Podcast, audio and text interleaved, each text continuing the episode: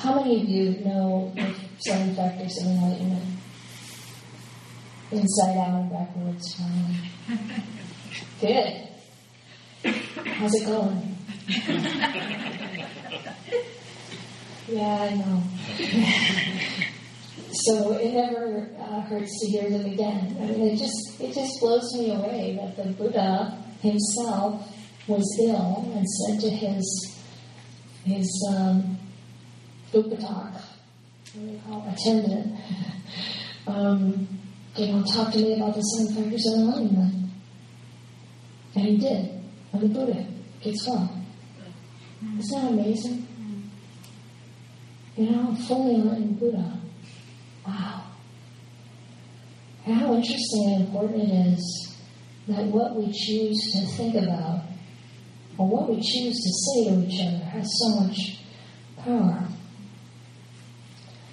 And um, it starts with mindfulness because you can't really get anything done without mindfulness. We have to be present and aware. And then it goes directly to um, investigation of Dhamma.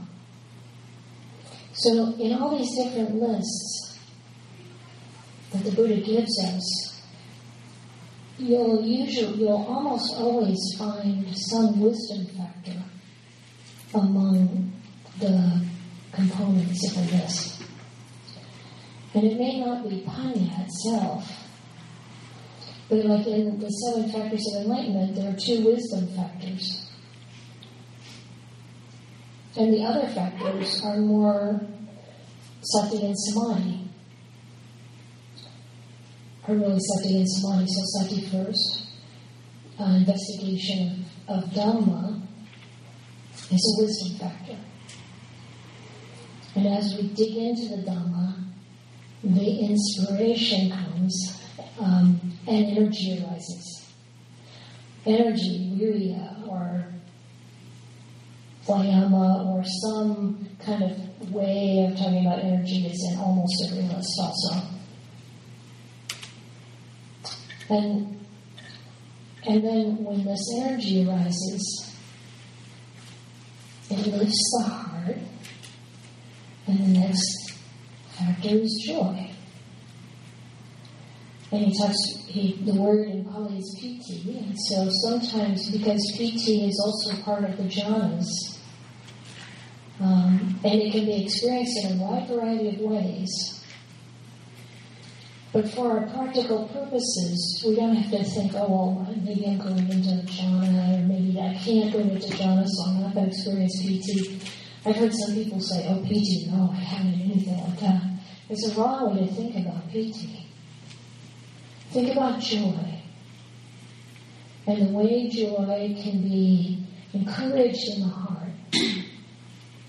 and how we can, you know, just think about it's good for me to be joyful. It's good to be happy. Even when it's just a choice. Smile. And it actually releases the chemicals that help us to feel happy. And so joy is one of the important steps to samadhi. And it's one of the important steps to awakening.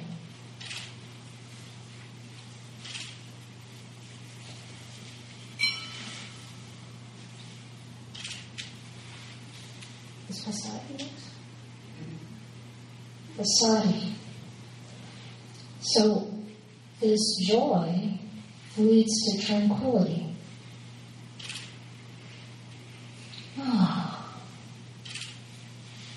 Let go. And that's tranquility in the body and tranquility in the mind. And if you look at something like the Anapanasati Sutta, where you see these 16 instructions in how to meditate using in and out breathing, you'll see that there's the piti, the joy there, sukha, pleasant feeling. This is an unworldly pleasant feeling. This isn't a pleasant feeling from winning the lottery or whatever. This is a pleasant feeling that comes from spiritual uplift, from becoming more concentrated, from becoming more tranquil. And you'll see this um, in the in the Anapanasati Sutta. You'll see in the first tetrad, which is about the body, the last instruction is to calm the bodily formations. This is tranquility of the body. And in the next series about feeling, the last instruction is to calm the activity of the mind. This is tranquility of the mind. So this tranquility is conditioned by joy. And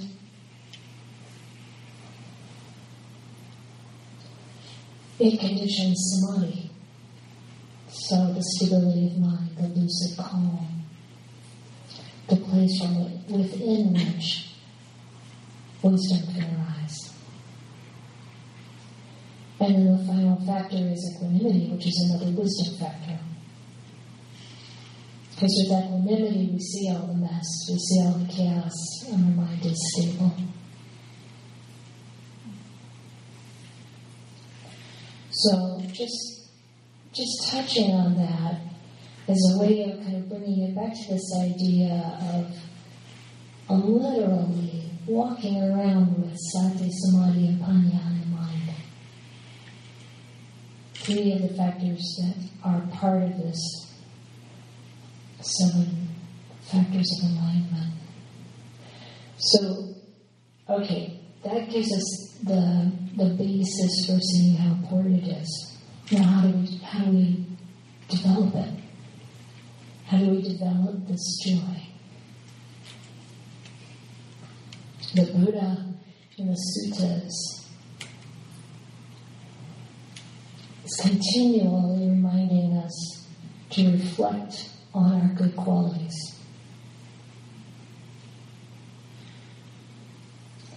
I was just looking at a sutta in the Majjhima Nikaya where we talked about how a wise person is happy in three ways. It feels this kind of pleasant, joyful feeling. And one of them is because you keep the precepts, because you keep the precepts. And then if anybody's talking about people, you know, that they're not, they don't have any basis upon which to say anything negative about you. You're free of any kind of guilt because you're keeping the precepts. And we might think, oh, well, that's just the basics. Why should I feel, why should I? I think in our culture we're so worried that if I reflect on my own goodness, I'm going to be puffing myself up or something. But actually, this is what we need to do. We need to encourage the mind. You know, think about how you would train a child or train a dog. You don't just beat them when they're doing bad things, right? Doesn't doesn't come up to the good result. You encourage the good behavior, and you praise it, reflect on it. And so when we're when we're when we check the mind and see am I happy, we be honest, not just try to like you know wedge happiness in there and act like it's all fine. Be honest. If I'm not happy, really tenderly look at what's going on. This because I have a habit of putting myself down just focusing on what I do wrong and being negative about the world or listening too much to the negative voices of the world, taking in the wrong sense input, or what's wrong isn't quite the way I want to put it. Unwise, wise or unwise attention. And then, you know, like, if I'm not happy, why not? And sometimes that's enough. Then we just have a habit of being kind of, Oh, meditate.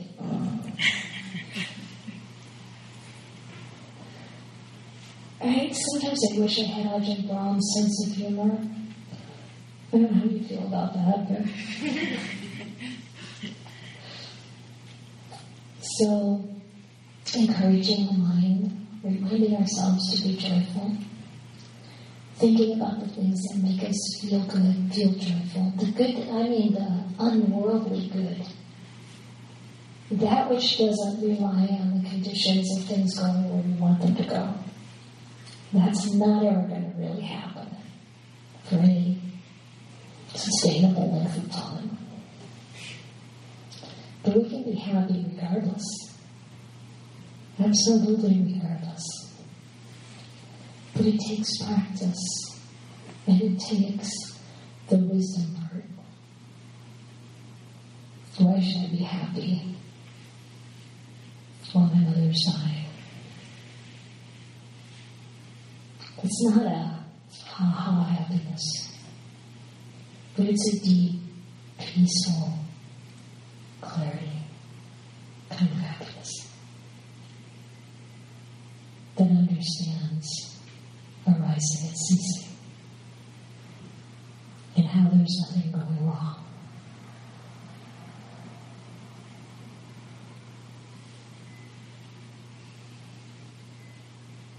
Yes. In my my sitting today, I was investigating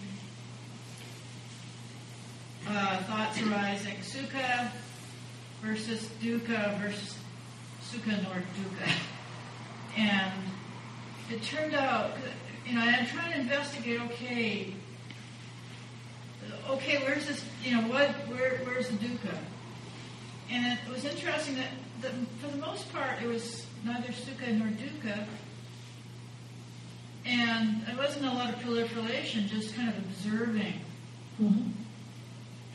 And so when you're speaking, I'm thinking maybe neither sukha nor dukkha, just, just being aware of that. So, this, so after at lunchtime, uh, I'm sitting there, and there'd been a little bit of dukkha in my mind, a little bit of aversion arose, and it went away. Something was going on. And then I just sat there, and I had this kind of joy arise. I was squeezed between two good friends, and it just arose spontaneously.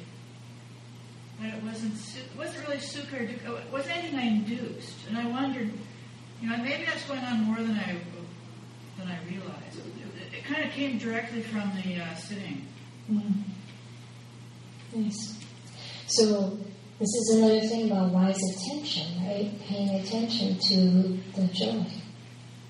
The times when joy arises and happiness arises. And yeah, it can be um, brought about by some conditioned, something conditioned, and that's okay. And then noticing it brings more um, energy, and you know what we pay, pay attention to gets bigger. So when Ajahn Gunha, like every night, was talking about how to be, you know, just saying you need to be happy and at ease all the time. You know, if you can't quite deal with happiness, maybe just think about being at ease. Am I at ease right now? Or am I worried about something? Or, you know, and then we tend, we tend to the worry. That is buried under the rug. Or maybe the mind is just kind of conditioned and trained and habitually worried. In which case it's like, oh, there's nothing to worry about. Everything's going wrong, but that's normal. Okay. Still nothing to worry about. Um, yeah.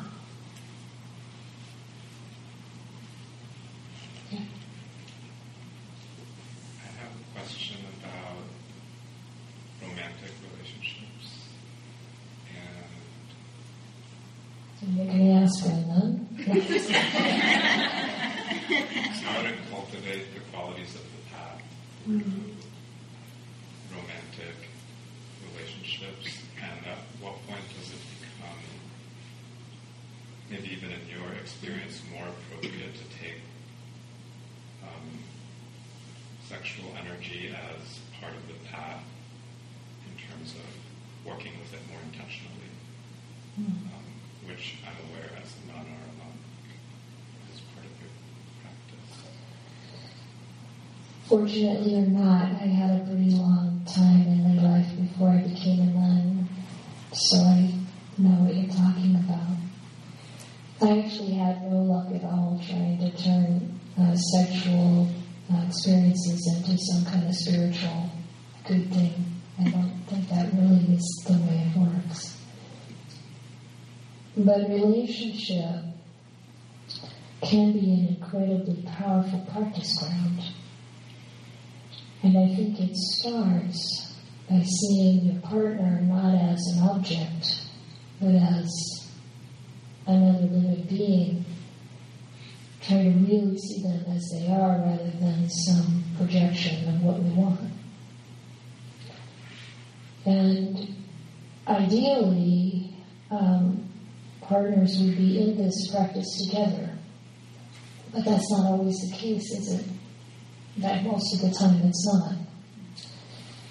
So if it is the case that two people decide um, together that they that they are you know that they're both really interested in awakening and they're both really using their interactions and their friendship to support one another on the path. That's lovely. And if you haven't found that person yet, you could look for that. Think about something beyond the physical attractions, certainly, and even beyond kind of um, cap- um, what say? Fitting together well, compatibility, even beyond that having a similar view about what's important in life. And since you're already, you know, spending your Saturday in a place like this, obviously spiritual development is important in your life. So sometimes together we can do a lot more than we can do separately. Both as a positive force in the world and as a, a team developing each individually but supporting each other.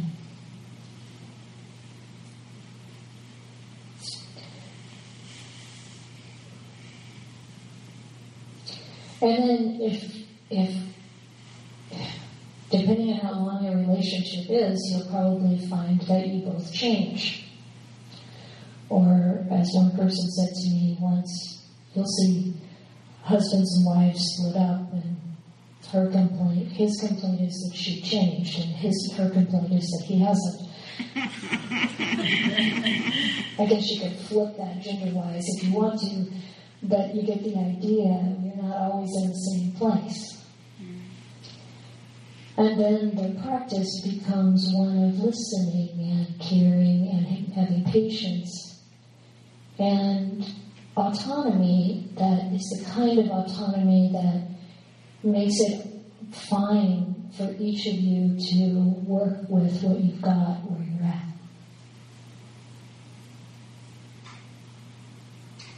Just a few thoughts. Yes.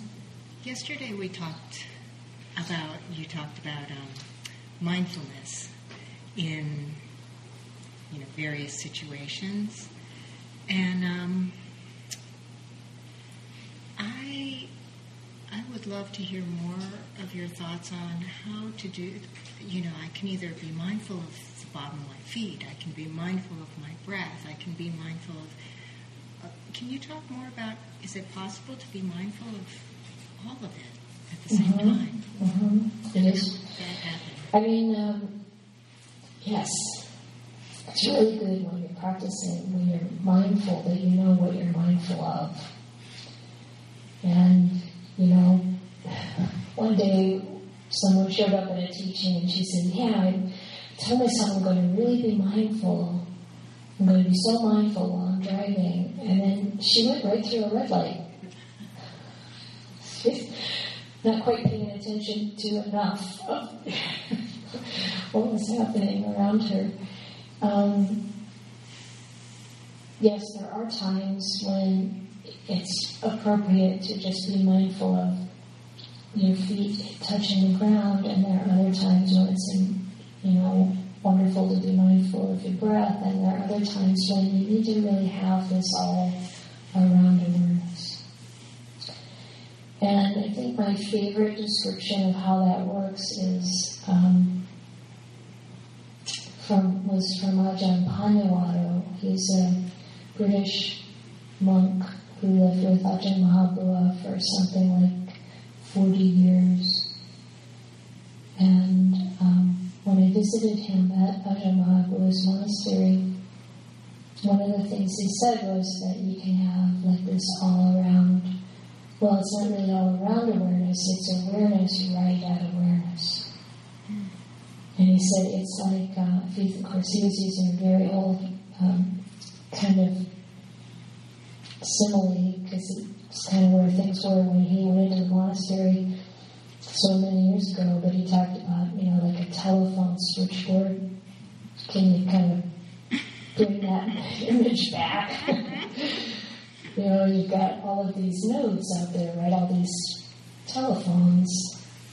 But instead of checking out there where the call is, you're at the switchboard and it comes in and you catch it right there at the switchboard. And so mindfulness being you're mindful you're aware, you know you're aware, and all the sense input is coming to your mindfulness.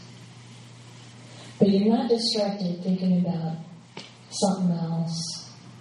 You know, you, if you, you know, you're aware that you're aware, you really are observing what's coming in.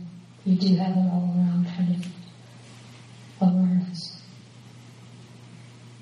Does that make sense? Can you get a sense of how that feels? And that's the right thing when you're walking outside, where you gotta know if a car is coming down the street, you gotta know. But if that's all you're paying attention to, what's coming in through the sense doors, then hopefully you're not also, you know, thinking about the eight things you gotta do when you get home. Trying to keep the mind present in the moment.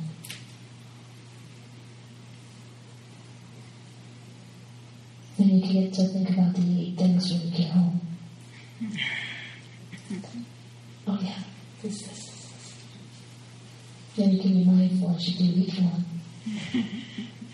If it were that easy. It's simple. It's just not easy. And it's okay to to forget. And I really like Ajahn Jayasaro says he likes chunking, where he's like you focus, like you say, I'm going to be mindful for this period of time. Like really make an effort during this period of time. This is not formal practices, it's informal, whatever you're doing. You know, and see how that goes. Instead of like, oh yeah, I'm going to be mindful all day long, and then, you know, it gets to be four o'clock and you realize that you haven't been mindful for about the last six hours.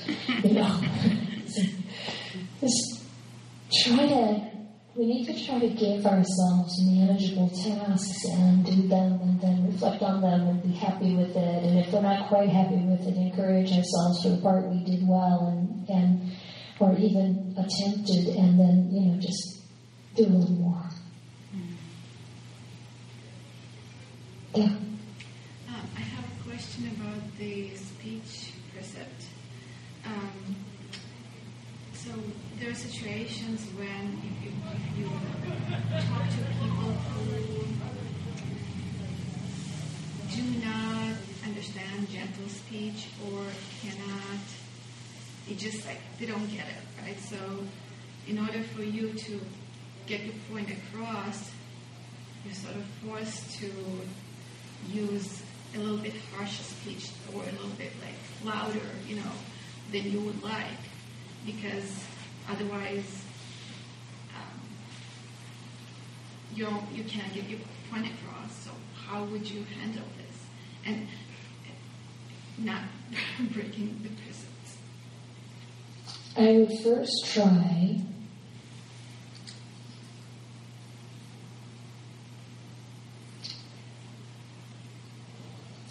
this. I would first, before I would like try to be more forceful and maybe a little more rough, try listening more to them, more engaged. See if you can engage them with your caring, with your compassion, with your understanding. So it's not the energy of the forcefulness of the speech, but it's the energy of the heart coming forward more. If that seems too risky, then place your mind in a, in a state of loving kindness before you speak so that your mind is pure. That it's not through anger or aversion that you say this with a louder, sharper tone.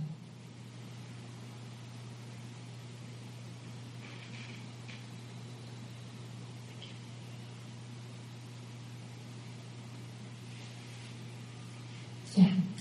I try to understand um, why, you know, usually I kind of a reflection what I have done. I feel like I respond very fast, but most times happens after the things happen and then oh, why was not being mindful at that time, you know. I, I just kind of always reflect, have this reflection afterward, not at that moment. I sometimes I feel kind of frustrated about it, course, I know the so-called, I'm not so-called, should be patient, but I try to figure out why like that. Well, everybody loses mindfulness. And everybody, you know, I mean, we can always find a way that we should have done something better. Am I understanding you right? Uh, yeah, I mean, I try to figure out why the, you know, you practice mindfulness, whatever sitting, walking, or just there, remind yourself being mindful. But sometimes the same happens, for example, somebody come talk to you very, very quickly, you know, uh, the tongue or the, the other people talk very quickly, you know, instead of I try to understand what exactly the person want or need. I just quickly respond, uh, just don't have a really kind of a gap for me to, Mhm. you know, being mindful about what is the situation for this person, why I respond so fast. Something. Well, basically, I think it's habit. That's our habit. And it takes, I mean, I think the reflection helps. It's like, okay, without being harsh, how would I like to do that? And really walk yourself through the imagining of the way you would like to respond.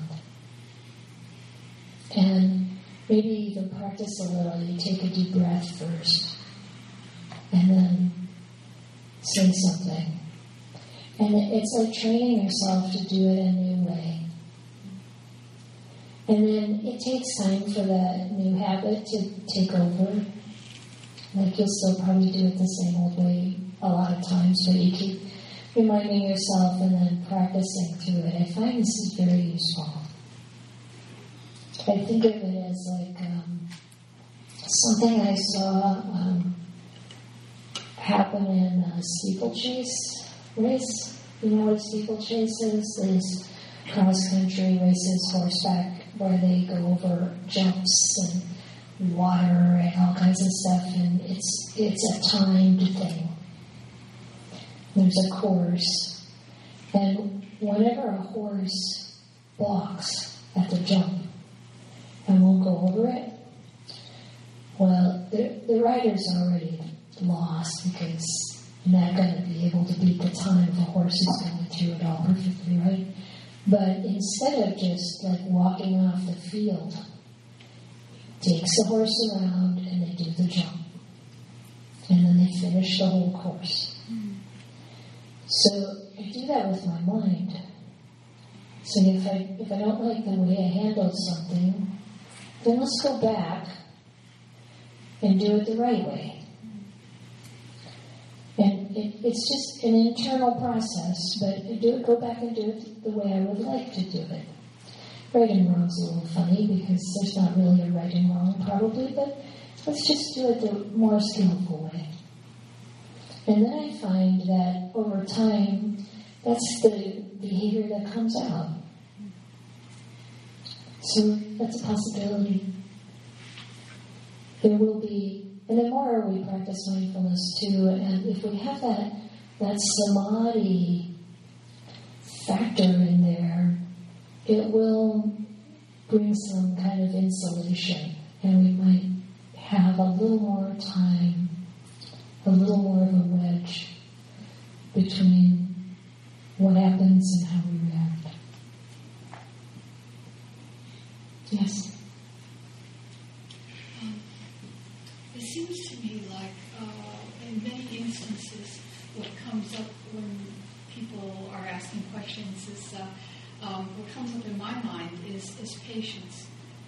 And that we, we believe we're patient with ourselves and with others, but in, in this culture, I find that it's, it's often lost. Yeah. It gets lost very easily. And so I guess it's just a, it's, it's just a, a continuous reminder that employing it is of great value. Yeah. Yeah, it's so true. And we even have to be patient with our lack of patience.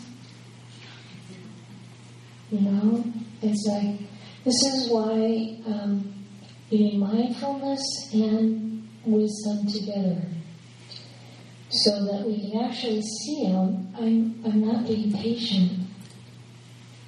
And if you have good friends living with you, they'll say, "Are you anxious?" no, anxious. Oops, I better look at that. and sometimes, you know, somebody else, they know you really well, right? Uh, we have to be careful to not think, oh, I've been practicing for so many years and I'm beyond that. It's going to be with how it actually is.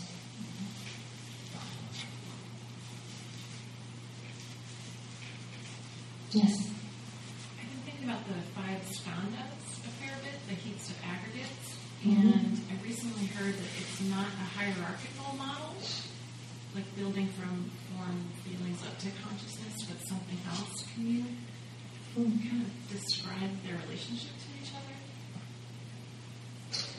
I think the Buddha really did um, think of them as heaps. You're just kind of sorting the stuff that we identify with and cling to. And form just isn't, isn't just the body, it's everything, whatever we're clinging to, desiring, wanting to get rid of. Um, that's physical form. And then the other four, well, feeling, feeling's bit separate still too, even though it's closely tied into the other mental aggregates. But they're the mental ones, right? And he said, you can't really cleanly separate them. I've never thought of them as hierarchical. Ever. Because they're just thrown into these buckets in order to break down our delusion that this is some kind of neat thing, package, cohes- cohesive entity.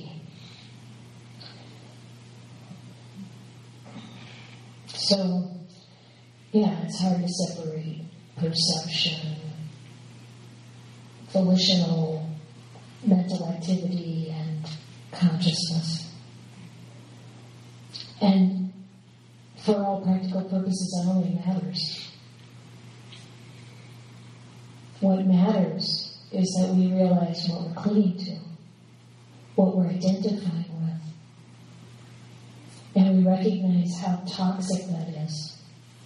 Over and over in the sutras, you'll see the, the Buddha encouraging us to understand the gratification, the danger, and the escape of clinging to the khandhas, of a host of other things.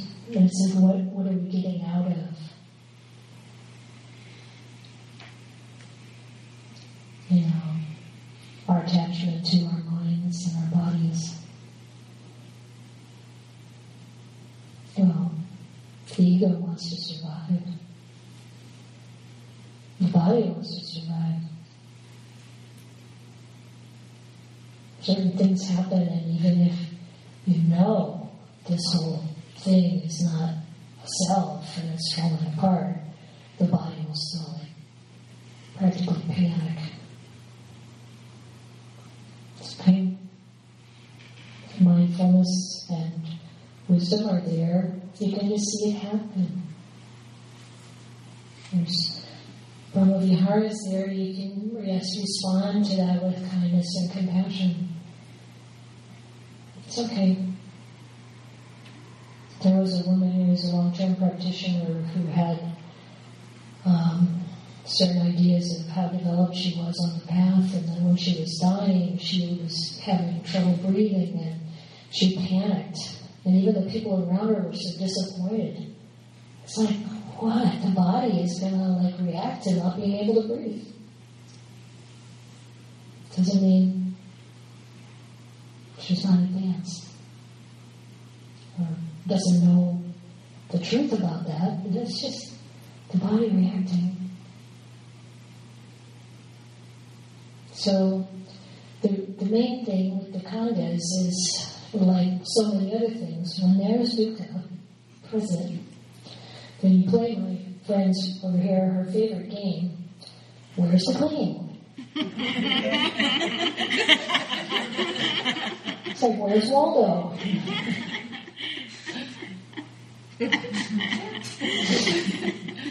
yeah, where's the clinging? There's clinging somewhere. And that's what the Buddha is talking about. These are the five aggregates of clinging.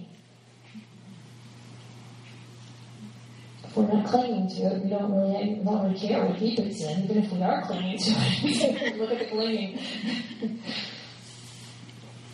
And if we try to get too intellectual about it, especially around someone like Ajahn Kanha, you ask any kind of question like, you said the mind, the chitta never dies. What?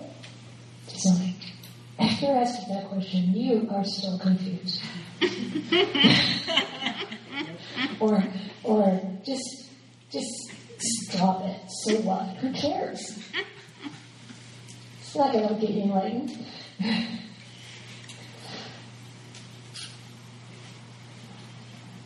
So don't get caught up in stuff. Even things that seem like, you know, like I really don't, you know, if you if you feel like I really don't understand what they're talking about when they talk about Nibbana, then it's good to look at the suttas and know what the Buddha said. I really encourage reading the suttas so that you know what the Buddha said and what people are saying that he said that he didn't say. That's important. But getting, trying to understand with an analytical mind something that only can be understood by direct experience is pretty fruitless. So contemplating the teachings is important, but doing it as contemplation and, and usually not as analysis. There's an early stage of grappling with it on an analytical level that's helpful. But don't keep doing that ad nauseum. Then shift into a mode of contemplation, which is you hold the question in your mind and then you let it go. And you practice and open the heart. And then there'll come a time when it hits you.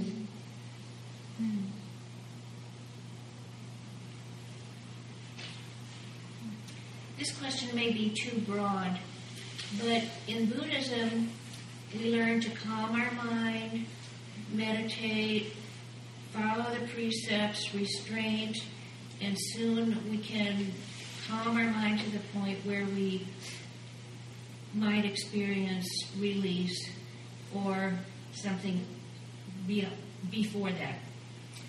In Tibetan Buddhism, I believe they say the primordial mind is liberation itself or something like that. It's already liberated, you just have to realize it. I don't know if I'm saying that right. In That sounds Tao- right. Okay. In Taoism, I believe they say that if you're one with nature or something like that, that is the pinnacle. I'm wondering, do all these Buddhists, the three Buddhist, uh, from the three Buddhist countries, do they all arrive at the same place of liberation or nirvana? Excuse if, if this is just too broad. No, that's okay. So, first of all, Taoism is not a form of Buddhism. You know, be Mahayana uh, branch out there in China and s- so forth out there, northern Asia. Um, yeah, I think they all wind up in the same And they're all really based on the early teachings, one way or another. And His Holiness the Dalai Lama encourages people to go back and read the Theravada suttas about, especially about Satipatthana, Anapanasati, Satipatthana. You know, it's like these are the teachings of the Buddha. Whenever I've uh, to listen to the Dalai Lama, I've heard the same exact things and hear a Theravada talk. Um, the Buddha taught liberation. And that does run through all the all the Buddhist forms, I think. If it if it doesn't, I don't think it's any longer Buddhism.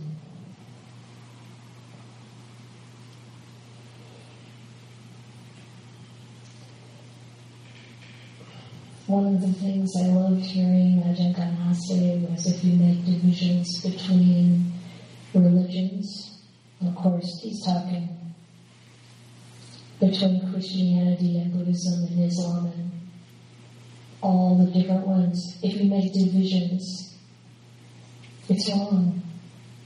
You gotta love everybody. And I having respect for people developing good moral virtue and developing um, selflessness, giving, and whatever else. You know, these, these good qualities, they're encouraged. And um, if there's, you know, philosophical disagreement between the, the, the sects of Buddhism, it kind of gets into that area of who cares. Because I do think it ends up in the same place. We talked a little bit yesterday about the Bodhisattva path and the Arahant path, and I think it's a dichom- dichotomy. You know, you just try getting awakened and still being selfish. It's a matter of different definitions. But the Buddha was focused on liberation. And you're not, you're not to become an arahant and then not help other people. Even if all you did was sit in a cave and meditate, the, the power of your mind would help millions of people. So it's just, it's just not two different things.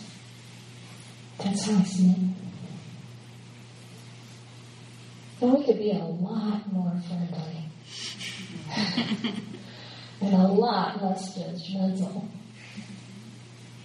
The places to use our, I don't say judgment, but discernment is around wholesome and unwholesome action. And that's about it.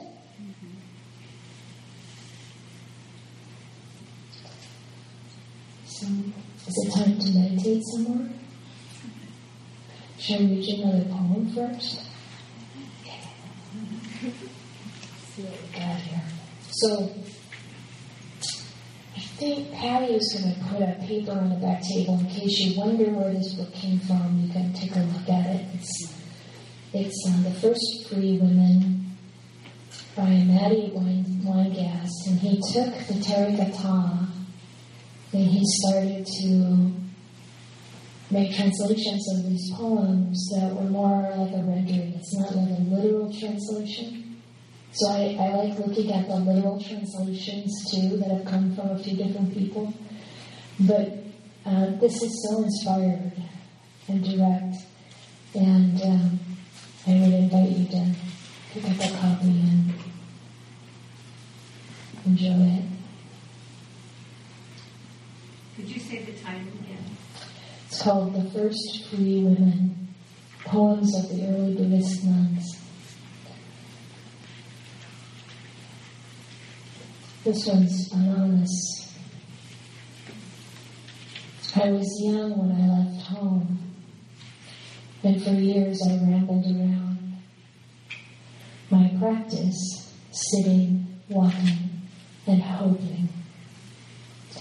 At first everything was new. I didn't notice my skin drying up or my hair turning gray. Then one morning, there I was, an old woman where had I gotten in all those years on the path? That night I slept out in a field and it rained. I felt like I belonged there, miserable and alone in the mud. In the morning I went to the nearest monastery and threw myself down. A nun took me in and taught me this body, this mind, this world, where they come from, where they go, what they are, what they are not. That night I went out to sit in the field, and it rained. I felt like I belonged there. Every drop of water telling me I was home. Don't worry, my sisters. When the road reaches its end, you'll know it.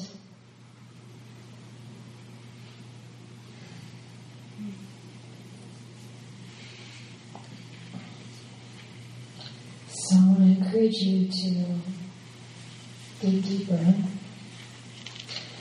I actually think there's maybe another poem or two I want to read to you. Are you ready? Okay? one of the things to reflect on is how we really need to let go of everything. And these two poems, and if you were at um, Thursday night's gathering, you'll have already heard them, but maybe that's okay. These two poems kind of give the range of what we need to let go of. This first one is called Subha, the goldsmith's daughter. Oh, that's not the one I want to do. Sorry. Sumedha of great wisdom.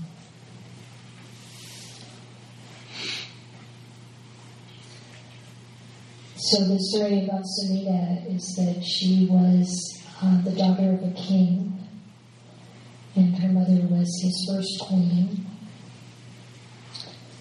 And she was, um, her marriage was being arranged with another king, young, dashing, handsome king. And this is what she wrote. I was wearing a new white dress on the morning I first heard the Dharma. Something was calling, but I couldn't quite make it out.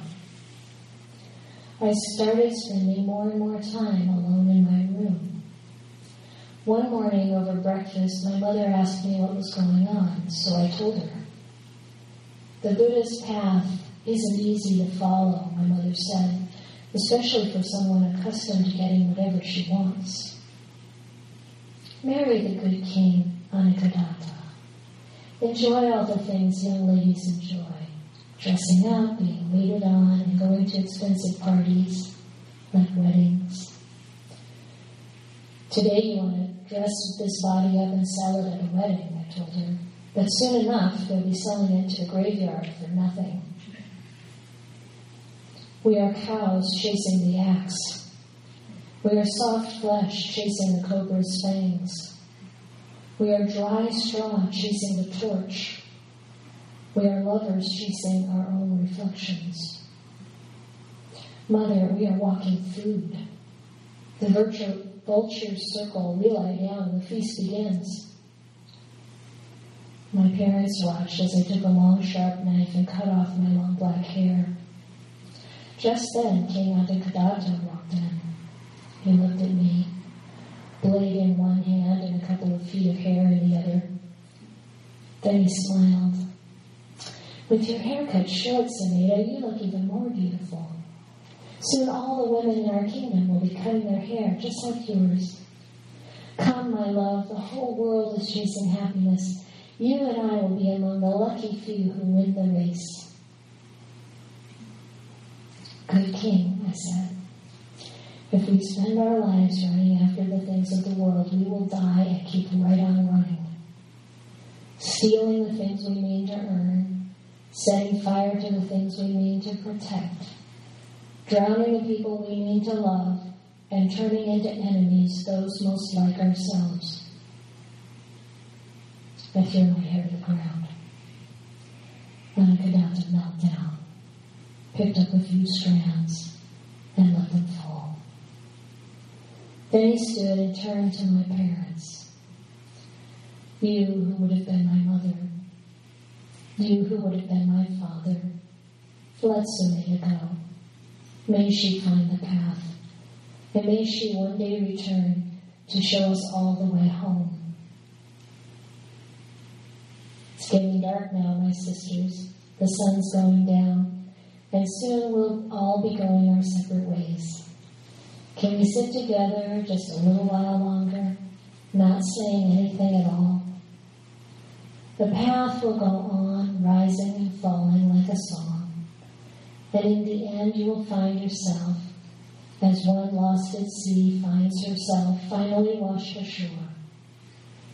Listen, can you hear that? The sound of the wind in the leaves like a wave coming on. Come on, shake up the world. Set yourself free.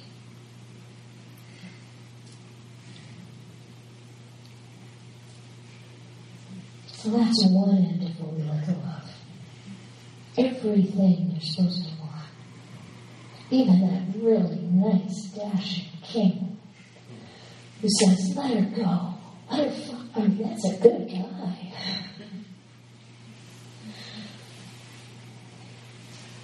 Then there's the other side.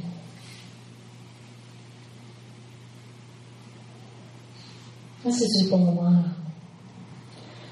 Uppalavanna was one of the two foremost bhikkhunis. Um, you know how the Buddha had his two main uh, disciple monks, Venerable Sariputta and Venerable Mahamoggallana, and how Sariputta was foremost in wisdom and Moggallana was foremost in psychic powers.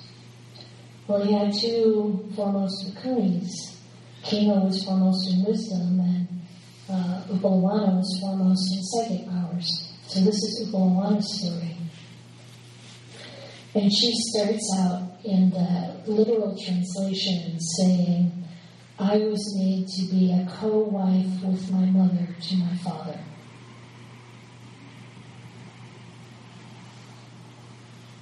And here, Matty starts it out. I hated my father. And I hated my mother for making him my father. I left home to get away from him and then found him everywhere I went. But I trained hard. I learned to make my hands glow red with fire. And I handled the darkness with a chain. I swore no one would ever hurt me again. Then one night, while meditating in the woods, I was grabbed from behind. This sal tree is in full bloom, the man said, and here, lying beneath it, I find a flower with a lovely shaved head. Tell me, my little flower, Aren't you afraid? I turned around. He looked just like my father. It would have taken so little, a flick of a finger, to make him burn. I looked into his eyes and I saw the billion lifetimes that he and I had been running around the same circle together. Then I walked all the way down to the darkest parts of my own mind and stood in front of the blazing roar of countless lifetimes of fear and revenge threw themselves into the furnace. Burn with me, my sisters. And when you're ready, come up from that dark place where you've gone to be alone forever. The path leads directly through these vast worlds of fear and hate. We've all wounded and been wounded. We've all been made to feel weak. Yes, there is great strength in the darkness. Yes, the mind can be used as a knife or a chain. Yes, your whole world is burning itself to the ground. Ask the lizard how long this has been going on. Ask the sunflower and her million seeds. The mind is more powerful than you can possibly imagine. Ask yourself what we are really prepared to give up in order to be free. So we have to give up the sensual pleasures, and we have to give up the hatred. We have to give up the way we see ourselves, the stories we have, the ideas about who we are. Let go of the clinging to all those khandhas. Then we can do it.